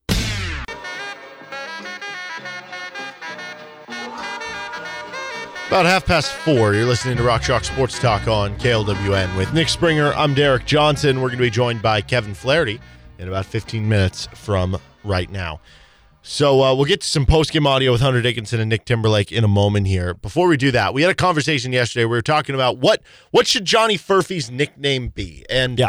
what we we kind of came up to was Surf and Furphy, like surf and turf. We have since off air Yeah. amended that. Furf and turf. There's surf and furf, or there's furf and turf. No, Furf and turf way better. I like furf and turf better. yeah, me too. So Furf and Turf, I think among those three is the best. That said, at the time it was Surf and Furphy. Uh, nonetheless, this was seen by the voice of the Jayhawks, Brian Hanni. We're gonna have Brian uh, on the show on Thursday. We will pitch to him because we had a bunch of people submit things on social media. Yeah. we had a couple other submissions. The response has been great. Yeah. it has been great. Um, and so we're If- gonna if you actually have an pitch idea- to Brian. Yeah, if you have an idea, feel free to hit us up. Yeah, as well. on on Thursday, like we're me and Nick are each going to pick our three favorites, and we're going to pitch to him, you know, which one he likes the best, and then maybe we'll have him pick the, the top two, and then we'll put it up for a poll or something. I don't know. Okay. Um. So anyway, this was actually discussed on the broadcast yesterday, which you could have heard as part of the Jayhawk Radio Network, as part of any of the syndicates, including right here with KLWN or our sister station, 105.9 Kiss. Our local affiliate here in Lawrence, KLWN, was workshopping some nicknames for the Australian freshman earlier today. Both free throws good for McCullar. And the early leader in the clubhouse is Surf and Furphy, as opposed to Surf and Turf. That's from KLWN's Rock Chalk Sports Talk. They're still working on it. Yeah, they need to keep working. I don't, I don't think that one's going to stick. Okay, so Greg Gurley, Wow. not a fan. Greg Gurley immediately shoots it down, which is Wow. fair. It's a working process. You know, we're, we're there for constructive criticism. We throw things Yeah. and hope a couple of them stick to the yeah, wall, listen, right? Listen, this the, the studio is our laboratory. Yes, yeah. And we sometimes you got to give it some time. That's right. Uh, now, I, I do think Furf and Turf is the better version of that, but here's some of the other ones that we've had submitted to us, okay? Do you want to just give your quick, uh, I don't know, one to five star rating? Sure. Okay. Uh, Furf and Turf. Furf and turf. Oh, I, I like Furf and turf. Okay. I'll say four out of five. Perfect. Like, perfect. Mm, I okay. I read this as furf effect, like effect. Effect. Yeah. Okay. I'm gonna go with two and a half out of five. Uh, what about what my wife calls him? Furby. I'm actually down for Furby. You're down for Furby. Furby Okay. four. Furby four. Four out of five. Uh, Furf Dog. Mm, I don't know. It's just I don't. I'm not really getting a whole lot from that. I'll go like 1.5 out of five. Okay. This one might be my favorite. This was submitted by uh, Steve Kincaid, who's the engineer for the uh, Jayhawk Radio Network. Crocodile Furphy, like Crocodile Dundee Mm. Yeah, the yeah, movie. yeah, yeah, yeah, I think it's a great Uh, one. And it's Australian. yeah. Uh, Yeah, I'll that go. might be my favorite. I'll go four out of five on that one. Okay. Four out of five. We haven't had five yet. The Furf. I just feel like there's more creative options available than the Furf. So I don't hate the Furf on its own, but I think when you look at some of the other options available, that knocks it down a peg. I'll go two out of five. Furf 3. Hmm. He has to be able to shoot threes at a high clip yeah, to hit this one. Yeah, this one. This one, I think I could. I could circle back around on this one. I'll go two out of five. This but is I think one it's that I like the idea of it, Yeah. but it almost sounds like you're just saying 4 3 when you say Yeah. Furf 3. Yeah, And I wonder if that drowns it got out a little. potential, but Yeah. eh. Johnny Dangerously. Is this supposed to be a Uh, play on something? I don't know. I don't know. I don't know joke on either. this one. There's I- Johnny Bravo. There's, something there's like probably I don't know. something. I don't know. I'll Okay. say three out of five. Uh, swag when I furf. That's a good one. Swag when I That's a good one. Swag I'll go four out of five on Okay. that one. That's a good one. Johnny basketball, like Johnny football. the okay, I like the idea and I like where it's Mm-hmm. coming from, but the problem is Johnny football just rolls off the tongue so good, and Johnny basketball just it doesn't roll the same way. It doesn't Okay. have the same effect. So I'll go two out of five. Right, but rapid- I, I like that one. Rapid fire on these last ones. Uh, Furf's up. Four out of five. Outback Kid. Oh, five out of five. Okay. Wow. uh, Furfinator. I am I like Furfinator. Four and a half out Okay. of five. Vegemite Dynamite. Okay, this one five out of five. Also, I like Vegemite Dynamite a lot. Furphy's Law, like Murphy's Law. I think this one is extremely creative. Mm-hmm. It makes sense. Five out of five. Okay. And uh, Kansas Kangaroo. Yeah, okay. I think can- I think the kangaroo, in theory, it's like oh Australia, you know, it's cool, but I don't know. It's almost like too cliche for me. I, I don't know. I'll say three three out of five. Okay. All right. Well, uh, we'll talk more about that with Brian Hanni. Here is uh, Hunter Dickinson and Nick Timberlake speaking with the media after KU's win over North Carolina Central on uh, last night. How good is this team when you guys are hitting shots? Yeah, um, you know, I think a lot of people might have overreacted with the first two games. Um, you know, we got a lot of talented players on this team, uh, especially like from shooting three. We guys got got guys like Nick, um, Kevin, uh, Juan, even Parker. We got guys that can hit a lot of uh, deep shots, and so I don't think. I mean, we, we made a lot, but I don't think a lot of guys were surprised. I think you know, with the amount of work that these guys put in um, in the gym, outside of practice and stuff, that a lot of people don't see. Um, you know, I'm not surprised that Nick goes out there and hits a lot of shots. Johnny, um, you know, I, I've been seeing the work that they put in, and so I'm not I'm not really surprised that you know how, how well they shot it tonight. How much did you enjoy uh, that start that you had there? Oh, yeah, know, it was fun. Um, I was telling somebody, you know, like when I, uh, I'm used to, you know, the opposing fans being being this loud and, and, and more boos than, than cheers, and so it was real fun for me to have people on my side for once. Um, and you know, uh, the atmosphere was insane. Um, I've been hearing about it, you know, in my recruiting, and when I committed here, and then ever since I've been here, you know, I've heard so much about Allen Fieldhouse and, and the fans and everything, and it lived up to it tonight. It was just a great experience and a great atmosphere, and I think it definitely helped us out there today. And I saw when you went out for the first time, you sat next to Doc Sadler. He said something to you and made you laugh. Do you remember what he said, or, or no? I mean, Doc, Doc- Doc's real old, and so he's got a lot of funny things that's that he's accumulated over the years, and so he, he hits me with a lot of one-liners.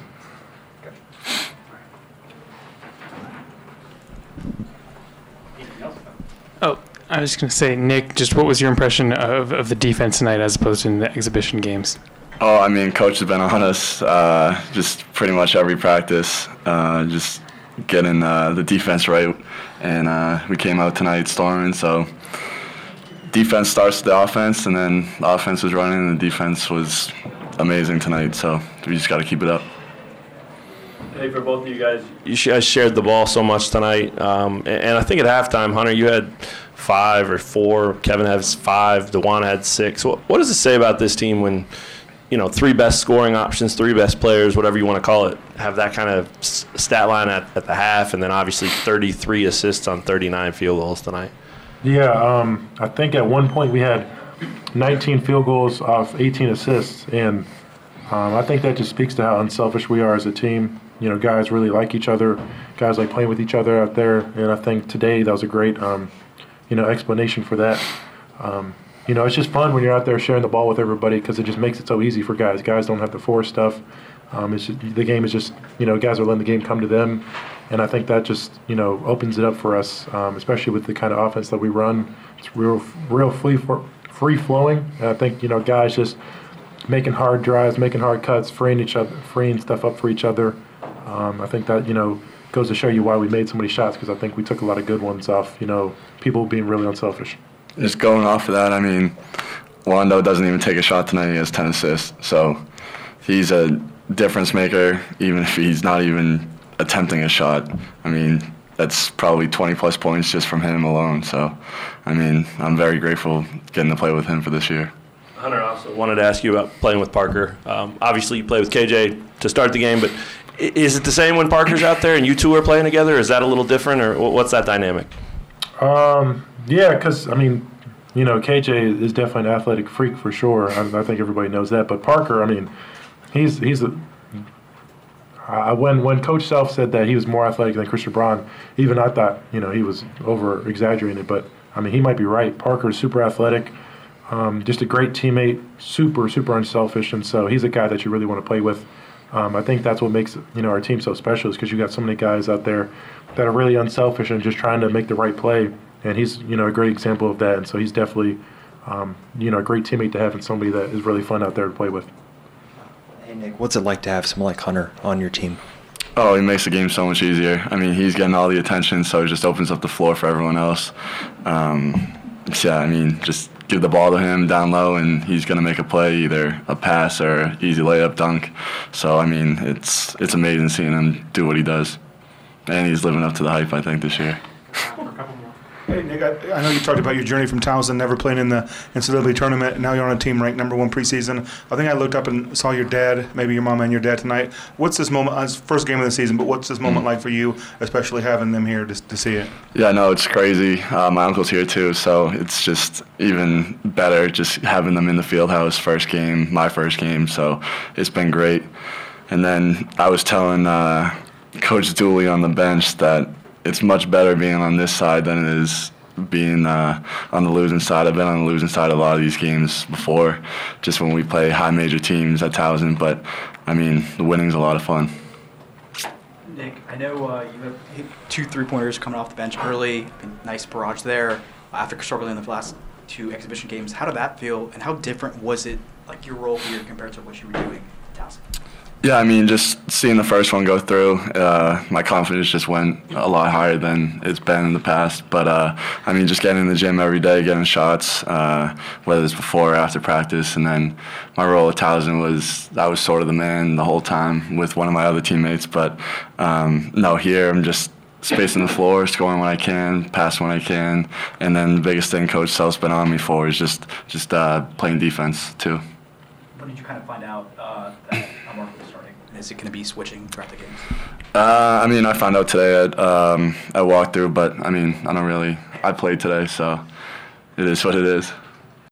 All right, that was Nick Timberlake speaking with the media along with Hunter Dickinson after the game. We're going to talk more about it with Kevin Flaherty coming up next from 24 7 Sports. You're listening to RCST. This is KLWN. Depend on it.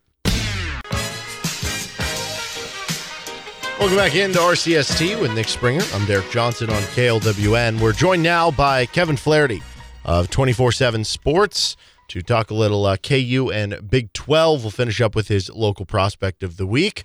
So KU wins on the football field Saturday 28 to 21 against Iowa State up in Ames. Kevin, what to you was the most impressive part about that win for KU going on the road and, and moving to 7 and 2? You know, I, I thought there were a couple things that, that Kansas needed to do to to win that game, and one of them was the defense really needed to to control the game and, and get out and play one of its best games of the year. And the other part was I didn't know that if Jason Bean had to be, you know, just an absolute playmaker, but I thought he had to do something that he hadn't really done up to that point is and that's not put the football at risk. When you look at that Iowa State defense and kind of the way that that they can turn, you know, defensive plays into offensive production with how much they struggle on offense, I felt like it was such a huge key, you know, for for Jason Bean to to not have the throws hit defenders in the hands and, and whatever else, much less turn it over. And I'll be honest with you, as great as the defense was, and it was terrific, I thought that was Jason Bean's best game as a Jayhawk. And I thought, you know, a lot of us, I think, were very interested to see, hey, what's what's Jason Bean going to do now after, you know, effectively making the game-winning play against Oklahoma on that fourth down play? You know, is this the sort of thing that that kind of propels him to another level, builds confidence, et cetera? and you know the the first go round I, I thought was was really impressive because he's had halves where he's been you know maybe more of a a playmaker if you will obviously he's had games where he's run the ball more but over the course of 60 minutes and taking care of the ball making clutch throw after clutch throw I really did think that was Jason Bean's best game of his career yeah, I, I agree with you. I, I thought the other one that you could throw up there was the Oklahoma State game from last year. I mean, the efficiency was really good in that sure. game and, and everything. But uh, I, I think when, yeah, you add in, I guess, the field conditions, the defense, some of the tight throws, I, I'm totally cool with, with that being kind of the one there. Um, so now moving forward, Jason Bean, we get him against Texas Tech. Last year, he was really good in Lubbock. The year before, in 2021, he had one of his worst games against Texas Tech. How does KU overall, though, besides Jason Bean, how do you see them matching up with Texas Tech on Saturday? Yeah, you know, Texas Tech, I think, is more physical than they have been, you know, under previous coaches. I think that's something that that you notice. They, you know, especially since the injury to, to Tyler Shough, they they want to line up and, and run the ball on you, which hasn't really been something that that you could say about a whole lot of Texas Tech teams. And I think, you know, they've got some NFL guys on their front, but I also think that when you when you look at their alignments, when you look at the way Kansas is able to out leverage people with motion and things like that, I think this is a game again where Kansas is going to be able to run the ball, and so you know that that changes Jason Bean's role a, a little bit. I mean, it, it makes it to where you're not sitting there saying, "Hey, the running game isn't going to account for much. You you have to go out and win this game," and, and so I I think it's going to be interesting to see how the defense carries over, you know, making the plays that it did down the stretch against Oklahoma, playing the way that it did against Iowa State, even though I thought Rocco Becht was I thought Rocco Becht played really, really well.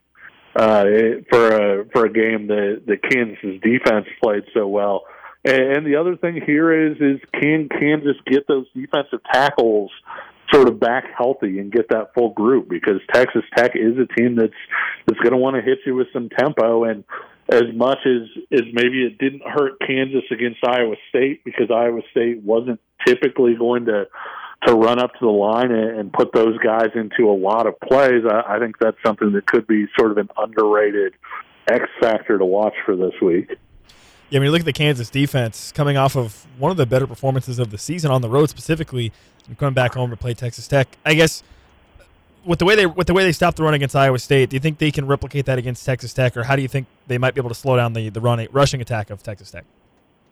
Yeah, I, I think they absolutely can. I, I think Texas Tech's better up front than Iowa State is, and so uh, I think it's going to require you know more effort and everything else. And I, I think that you know you're going to have to be really consistent about you know getting to your to your gas, having good eye control, all, all of those different things. I think Behren Morton is probably playing a little bit better quarterback than than what certainly what Texas Tech had when when the true freshman was was out there after you know the injury to Morton. But also, I think he he's quite frankly playing better than than Shough was before Shutt got injured, and so when you when you look at the fact that you know you're going to have to account for that passing attack a little bit more than maybe what Kansas did last week, it's going to be a little bit more difficult. But I do think that this is a group that that this Kansas defense can slow down, get a few stops, and if they can, maybe they can they can really put Texas Tech behind the eight ball. You know, Kansas has been significantly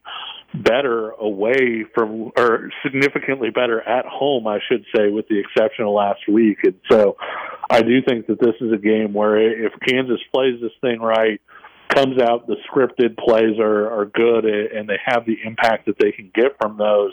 This is a game where maybe Kansas gets a stop, goes up a couple scores, and and kind of imposes its will on Texas Tech early, and, and makes uh, makes for uh, I guess a, a sort of a rough spot for Texas Tech to try and come back from. Over to some KU basketball. Um, last night was I don't know about as perfect as you can get playing a lesser opponent, season opener for KU. But what to you, from a long term perspective, was maybe your biggest takeaway or, or the biggest positive of, of something that KU did well last night? Yeah, if Kansas hits threes like that, I mean, we should just hang the banner. You know, I mean, it's, uh, I, I think uh, I, I think that was was kind of the fun thing. But you know, it, it's funny how many times have we heard the halftime talk with Bill Self as he's going off court and Kansas is beating somebody by 20 and and Bill Self says, "Well, we we made shots, but you know, we aren't guarding anybody or we're not doing this, but you look good when you make shots, etc." Self didn't say that last night. I, I thought that that was one of the things that that was maybe most impressive about yesterday's effort, especially in that first half, was it wasn't the sort of thing where it was like, okay, Kansas is just up because it hit everything. Yes, Kansas hit everything, but the ball movement was there, the cutting was outstanding, the passing was really good. And then defensively, that was about as locked in and about as good an effort as we've seen them show. And so when you added all that together, it, you know, represented what wound up happening. But I, I also think you know, you look at that that conference and everything. I'm not sure NC Central is as bad as Kansas made it look last night. You know, this is a team picked to finish third in the MEAC. You know, this is a team that, depending on what happens in its conference tournament, uh, you know, they're going to be right there potentially to go to the NCAA tournament. You know, obviously as a as a lower seed, potentially a 16 or something like that. But even so, I, I thought Kansas came out and, and really sort of gave a a full fledged effort. And we've talked about it on the show, and we might have even talked about it last week. But I really think the defensive part is going to be the big part because Kansas isn't going to shoot like that, you know, maybe ever again this entire season. But, you know, the shooting will probably come and go a little bit. There will be times when they will make shots and, and look pretty good like that. But I think the whole thing stems from the defense and being able to get stops that leads to you know to run out opportunities and things like that, and not having to score against set half court defenses. And I, I really do think that the defensive part is maybe the main takeaway from from last night because that's that's what they're going to need to be if they're going to be a national championship team this year a week from tonight, Kansas is going to be playing Kentucky in the Champions Classic. I, don't know if we'll have a chance to talk to you next Tuesday. So, uh, just in case, how do you think Kansas and Kentucky kind of match up? Because as impressive as Kansas was last night, Kentucky came into a game against a New Mexico State program that I don't know typically has been really good from the mid-major level, though you know Chris Jans is, is no longer there, and uh, a game that I, I, think was like a 14-point spread, and they ended up winning by 40. So, how do you kind of see Kansas and Kentucky matching up a week uh, away? Yeah, and Kentucky was kind of clanking stuff early, and New Mexico State kind of hung around, and then all of a sudden it was, you know, poof, and Kentucky was was out, you know, out the gate, and so.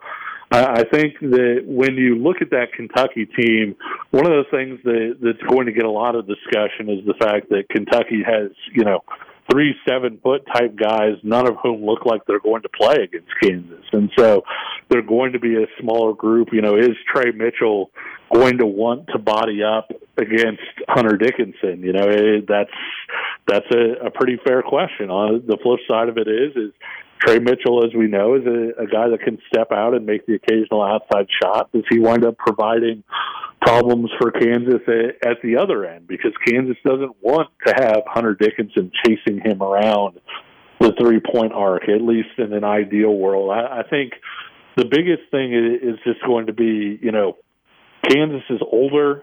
You know, this is a team that, like I said, has really good defensive potential. If Kansas is going to win that game, I, I think they really need to kind of put a lid on the rim for Kentucky, and then and maybe it's an ugly game. Maybe it's you know maybe it's one of those you know 61 to 53 type things but i i really do think that that's that's the way that kansas is going to beat kentucky is it's going to be more of an ugly game unless for whatever reason you know all of kansas's shots are falling again. Moving to uh, around the big 12 here last week i asked you if, if you had to you know I, I don't know if you stick with your big 12 title pick from before the season of texas oklahoma would you stick with it? You said yes would you still pick the same now if I gave you a mulligan after OU loses to Oklahoma State, or, or would you be changing it up? No, no. I, I think Oklahoma, you know, for for better or worse, is probably out of this thing. It, it's, you know, it, it's interesting in that it, if Kansas wins out and Texas loses, uh, my understanding is is that Kansas would be in with three, you know, with three, seven, and two teams there, Kansas would get the nod over Oklahoma and Texas, you know, with them all having sort of beaten each other. And so, with that in mind, you know, it, it's it, it's a lot tougher road, I think, for Oklahoma to get in.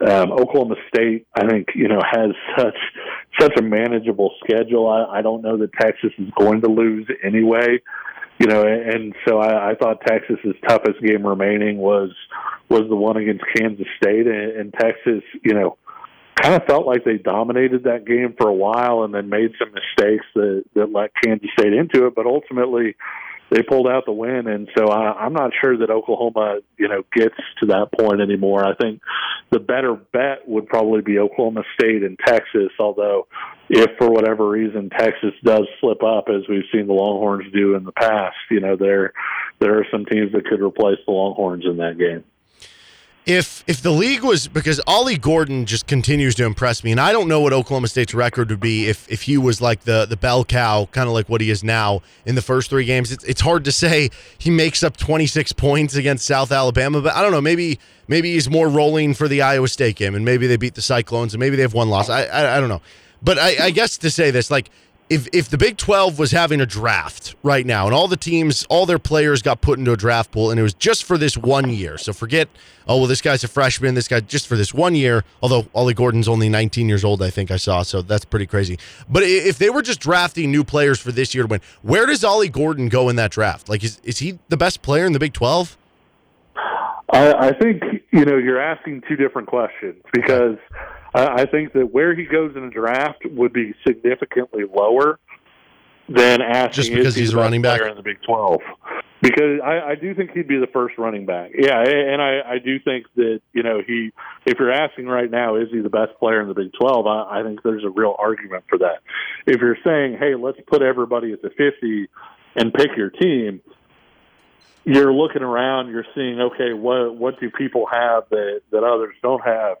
Maybe you're picking an NFL quarterback type guy like a Quinn Ewers, or maybe you're looking at that Texas defensive line and saying there isn't anybody else in this conference that, that looks like T'Vondre Sweat. I'll take that guy, please, because the drop off between like an Ollie Gordon and, and say a Devin Neal or you know a Jonathan Brooks or somebody like that isn't as big, and so I do think that there's a real argument for Ollie Gordon, you know, being the best player in the Big 12 this season. And yet at the same time, I think if you drafted, you know, you would see something similar to an NFL draft where because of positional value, because of other things, I think Ollie Gordon would, would probably slide down quite a bit. Well, uh, here's my Big 12 trade idea for the week.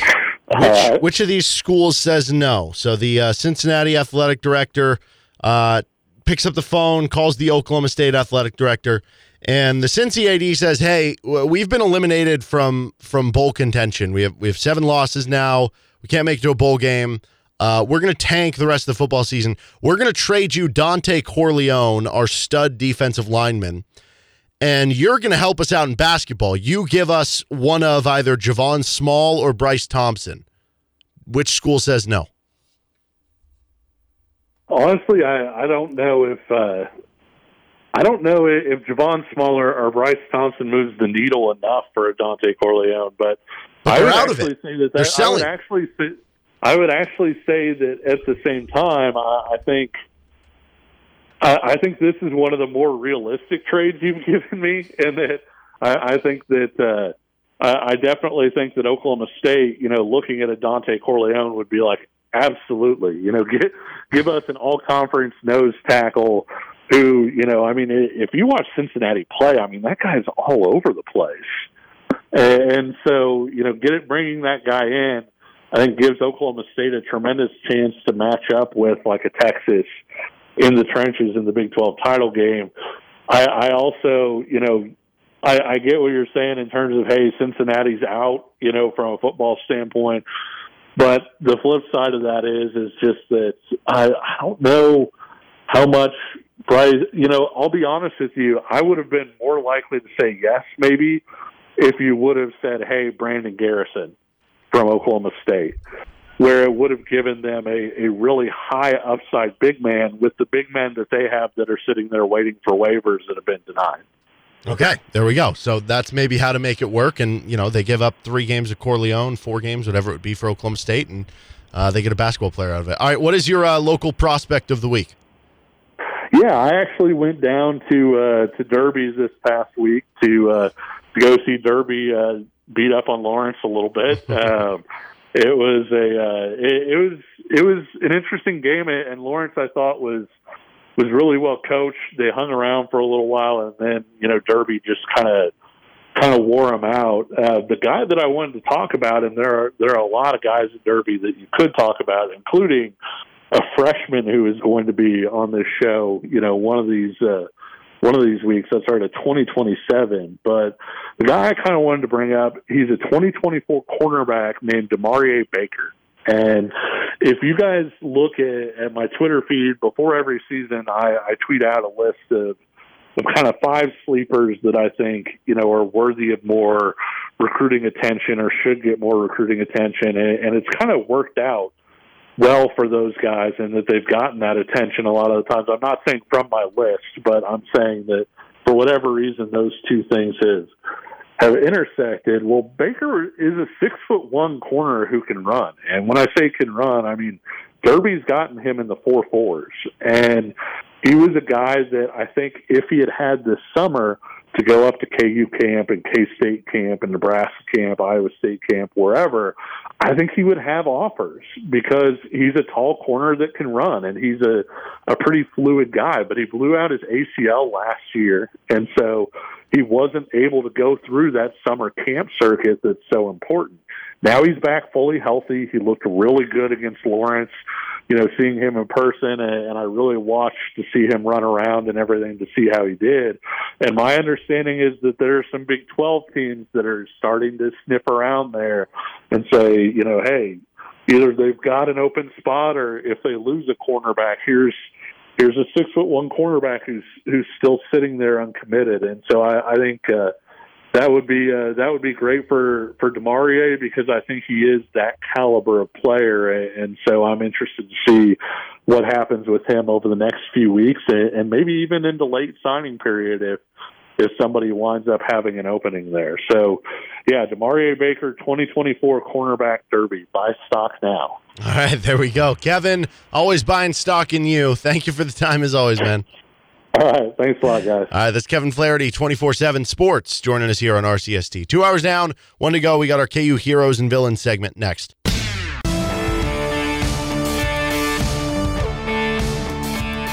Five o'clock hour, you're listening to Rock Chalk Sports Talk on KLWN. We're going to get to some post-game audio with Bill Self coming up here shortly. We have our KU Heroes and Villains segment. We do this on a Tuesday, discuss the heroes and villains from the last KU football game. Uh, but KU basketball was last night too, so we're going to mix in a little KU hoops in there with uh, some KU football. Let's start with the offense. Who is the hero for the KU football offense? And uh, then we'll get to the KU basketball offense. Mm, I think the hero for the KU football offense, you got some good options actually this week. Jason Bean, obviously, we've been talking about him. Best game of his career, probably. So that would make sense. Real superhero there. Mm-hmm. Uh, you could also go with Lawrence Arnold for making a great catch on a long touchdown run. Keeps making big plays. You could go with Quentin Skinner for his Superman-like catch. Could you go with Jared Casey? Because I mean, he he was doing stuff all game long, making some key blocks and stuff. But obviously, on the stat sheet, doesn't make the big play till the end on on the third down conversion. Isn't is that kind of like the hero who, like maybe there's a hero who's forgotten about, and they're in the big fight scene at the end, and, And then at the last second, you haven't like, seen the one other hero in, in like 20 minutes, and you're like, well, where's that guy? And then all of a sudden, yeah, he comes in and, and makes the key moment, makes the key play. Yeah, maybe, but it's not as flashy. So No, it's not. I'm gonna go with uh, Jason Bean. I think that's the right answer. I will. I mean, he was Superman. you. Did everything. Yeah, he he was really good for KU. Yeah. Uh, what about KU basketball? KU basketball. Everyone? Hmm, How do you yeah. pick one offensive hero in a game where everyone was an offensive hero? Yeah, yeah. I mean, uh, maybe Nick Timberlake, just because he, you know, he Nick Timberlake's like the hero that got beat up in the previous scene, but then he comes back and he's back, makes a big play, makes a big, you know, something. Okay, what about Dajuan Harris? Because heroes are supposed to be unselfish, right? Yeah. He was the most unselfish of them all. He sacrificed so everybody else could have good games. He had zero shots and 10 assists. Okay. So he was like that Spider-Man meme where he like uses his strength to hold He's like the holding train the car. train, yeah, yeah. yeah, yeah. That's that's the train is Hunter Dickinson scoring 20, Kevin McCullar scoring 20, I don't know, KJ scoring 12, whatever it was. Okay, I don't hate that. Yeah. I don't hate that.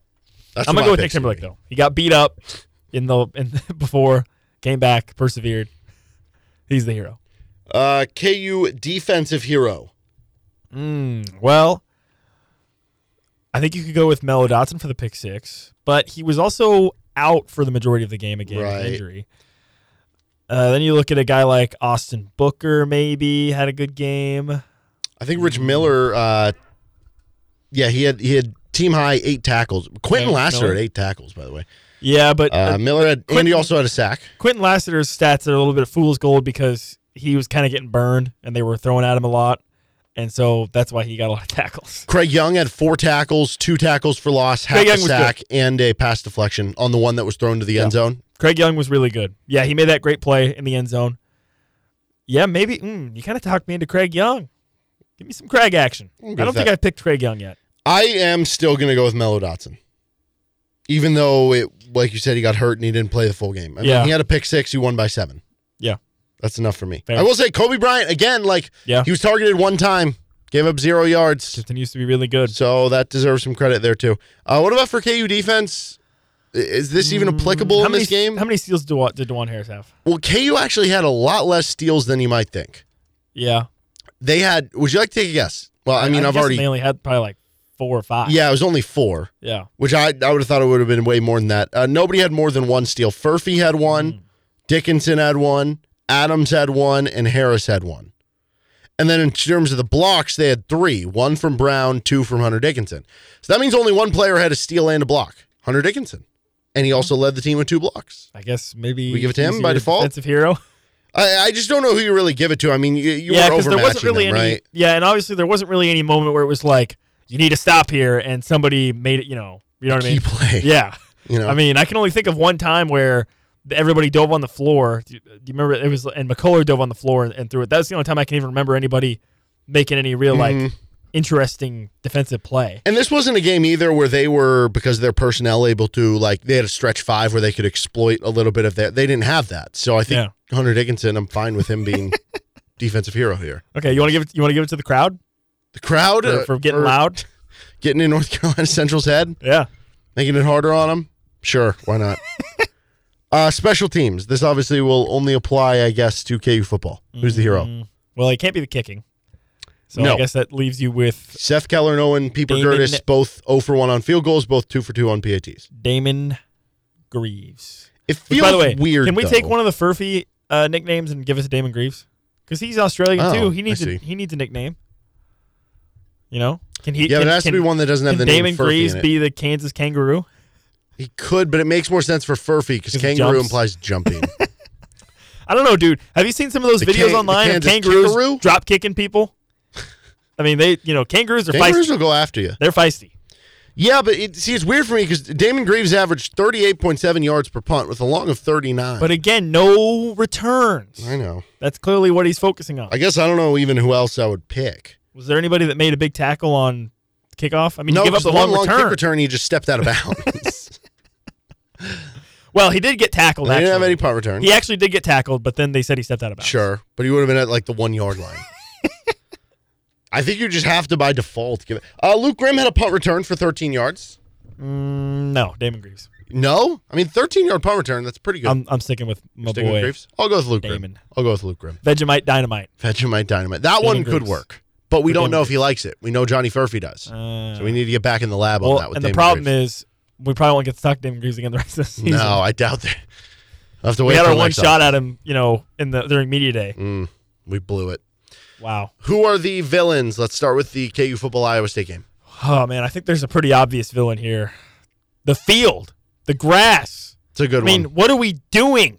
Employ a grounds crew. Cut your grass. You know, my dad does a better job of keeping taking care There of his lawn. so many plays. If you rewatch the game, like it's you remember a couple of them, but Yes. I I was There's even more. appalled in rewatching more. game how many there were. There was multiple of Jason Bean running Yeah. where it where he like he gets tackled, but it was because he was starting to slip that he gets tackled. There was multiple times. There was one play where he ran like a sweep play, and it looked like he was going to get the edge, and then he's as he was slipping, he got tackled. So it looked like they just tackled him, but really with his speed, he probably would have gotten around it. Yeah, no way to kind of slow down and cut, which, Yeah. which made it difficult there. So yeah, that's a good villain. What about just the Iowa State fans in general? I mean, they're so they're good so at annoying booing things, right? Yeah, they are annoying. I mean, they're just really annoying. and what are they for? What? Just to go back to their farms and farm? what, are we, what are we doing? Put on your stupid red and yellow overalls. Oh, by the way, and your team wears black. You can make that the villain. The uniforms. I think I've they done wore this- like black uniforms when they they don't even have black as their color. I think I've done this bit before, but um, do you think Iowa State fans like boo everything? Because like clearly they are they are the kings of booing, kings and queens of booing. Do you think everywhere they go they boost like they go to a restaurant, they go to McDonald's and they forget to put a pickle on their And they burger, boo? and they just instead of being like, "Hey, you messed up the order," they just go up to the cashier and they're just Boo! boo, yeah. They're like at a movie. They don't like the end of the Well, movie. first They of just all, start yelling boo. That's a little aggressive of you to think that uh, they have a McDonald's in Ames. Stop. Dude, that place Uh. stinks. That place stinks. Hickory Park Barbecue, baby. No, it stinks. No, I, I just envision that's what Iowa State Ames is bottom two college town in the Big 12. That's how they by far. vocalize. You know, instead of it being like passive aggressive or being just aggressive aggressive, they just boo things. That's just what they do. Isn't that aggressive aggressive though? Ah, I guess. I don't think they're like physically doing anything. They're just booing things though. Okay. Um. So yeah, that would be up there. Just Rocco Becht for. I mean, he was at one Dude, point ten of ten in the second half. It's just after so like, hard for me to first half. take a guy named Rocco seriously as a villain. Mhm. Like, like think about it. Think about think about this. You're watching a Marvel movie, and there's like this dramatic villain entrance, Doctor Mm-hmm. Rocco, and he's like, Rocco. You're just gonna start laughing. That's not a serious villain. Okay. You can't take that seriously. We can't pick him. That's fine. I'm sticking with mine original one. I'm sticking with the grass. I'll or the, go- or, or the. Iowa State grounds crew. How about that? All right, I'll go with the fans. Iowa State Uh, grounds crew. Is there anyone we can pick from basketball? Probably not. No, because okay, just we had a discussion with with Rocco. I, you can't have a villain named Po'Boigh. That dude's not a villain. Dude, such a good name. That's not a villain. He was like their best player last night I- too. but you can't make King. it. But again, he's not a villain. That's No, not. his A, name's that's not Boy. a villain. You can't take that seriously. Yeah, I mean, there's. It's hard to say there's any. I don't know offensive rebounding. You only had four, but that's because you like didn't You were making any every shots. shot. Yeah. What, yeah. Come on. Didn't really have many chances. Yeah. I don't know. I don't think there was any. No villains. No villain. Uh, villain Only heroes. Dajuan Harris shooting the basketball. Mm, okay. I, can I guess buy that one. Yeah. But it didn't matter. He didn't need to shoot the basketball, and in fact, it was probably better that way I, for Could this be. game. Could be. Yeah. Uh, I don't know. Let's see. Injuries. Jamari McDowell didn't play. Yeah, Injured. that's a good one. I guess Is that a injuries there doesn't seem like a long term thing. Yeah. Yeah, not a lot like there. A, a, a tiny villain. tiny, teeny tiny one that was easily quashed for KU. All right, that's our heroes and villains segment. We uh, we'll get on to some Bill Self post game audio. What he had to say after the game against North Carolina Central. That coming up next with Nick Springer. I'm Derek Johnson. You're listening to Rock Chalk Sports Talk on KLWN. Depend on it. Well, that's it. If you're listening on our podcast side, thanks for tuning in. Please give us a positive review if your platform allows you to do so, as you can find the show anywhere you get your podcasts with the best of RCST podcast. If you do have any questions for the show, whether it's for a mailbag, just something you think that'd be fun to talk about, you can reach out to us on our Twitter page at RCST1320. You can also email us if you don't have Twitter. RCST1320AM at gmail.com. That's RCST1320AM at gmail.com. And if you want to listen live, 3 to 6 p.m. Central Time, Monday through Friday on KLWN, KLWN.com, and the KLWN app. Have a good rest of your day and see you next podcast.